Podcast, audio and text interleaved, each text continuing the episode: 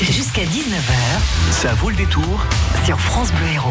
Comme chaque semaine, le mardi, on s'intéresse aux jeux vidéo sur France Bleu Héros parce que notre département est fer de lance dans le domaine avec des tas d'entreprises, de créateurs de bonnes idées. Mais cette semaine, euh, on va parler euh, cinéma. Bonjour Marion Bargiaki. Bonjour Charles. Oui, Bonjour à tous. Pardon, bonjour à tous. Oui, aujourd'hui on cause cinéma et jeux vidéo parce que euh, ça va euh, toujours euh, de pair et quoique, quoique, pas, c'est pas un mariage toujours très heureux par le passé. On va voir si c'est mieux aujourd'hui, Marion. On va voir ça avec le film Pokémon Détective Pikachu. Ça sort demain dans toutes les salles obscures. Alors voilà.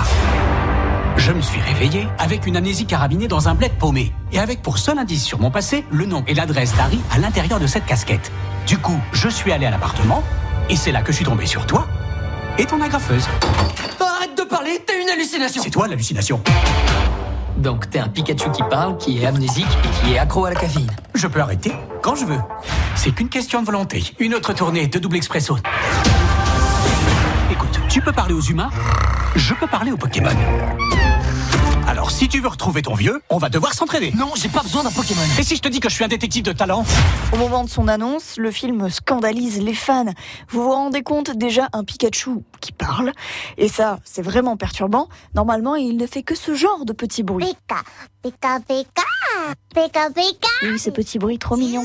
Et puis c'est du film live, ça veut dire que Pikachu et les autres Pokémon sont modélisés en trois dimensions avec des textures réalistes et ils côtoient des acteurs en chair et en os. Alors autant dire que dans un dessin animé, ça passe très bien, c'est mignon, c'est chou et pas perturbant pour un sou.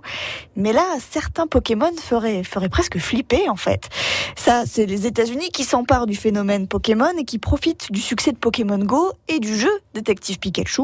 Ça a fait beaucoup grincer des dents au début. Alors depuis Marion, les, les fans se sont un poil calmés. Ils seront euh, sans aucun doute nombreux hein, dans les salles euh, de ciné pour euh, juger euh, du résultat de ce Pokémon détective Pikachu. Par contre, ils ont trouvé une nouvelle cible. Sonic, le hérisson bleu de chez Sega. Et oui, il doit lui aussi arriver au cinéma en live action, donc aussi en 3D, modélisé avec des acteurs humains. Et les internets ont, comme euh, qui dirait, très peur du résultat. Une première bande-annonce est sortie la semaine dernière.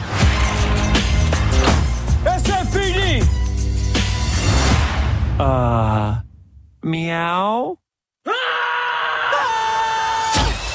Oh, come on. Okay, pal, I want answers. Basically, it looks like I'm gonna have to save your planet.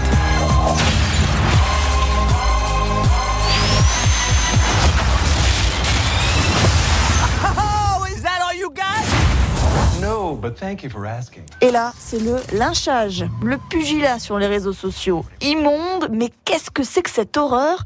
On découvre un Sonic anthropomorphe, gringalé, aux poils électrifiés. Et face à tous les commentaires négatifs, le réalisateur Jeffrey Fowler, chargé des effets spéciaux sur le projet, s'est excusé sur Twitter. Le message est clair, vous n'êtes pas content du design et vous voulez des changements ça va venir. Tout le monde chez Paramount et Sega veulent créer le meilleur personnage possible. Bon, il y en a un qui peut sauver ce film d'ores et déjà, c'est Jim Carrey. Il incarne le méchant, le docteur Robotnik. Et le film doit euh, normalement sortir en novembre. Les équipes des effets spéciaux vont devoir travailler d'arrache-pied, hein, si on comprend bien, s'il n'y a pas de délai supplémentaire. Mais Marion, il faut rester euh, ouvert et tolérant, car euh, aucun film, aucun, ne pourra atteindre le niveau de celui dont vous allez nous parler. Alors là, on tape sur le niveau navet de compétition. Ils sont frères. Ils sont plombiers. Mario Mais il leur faudra sauver la princesse avant qu'il ne soit trop tard.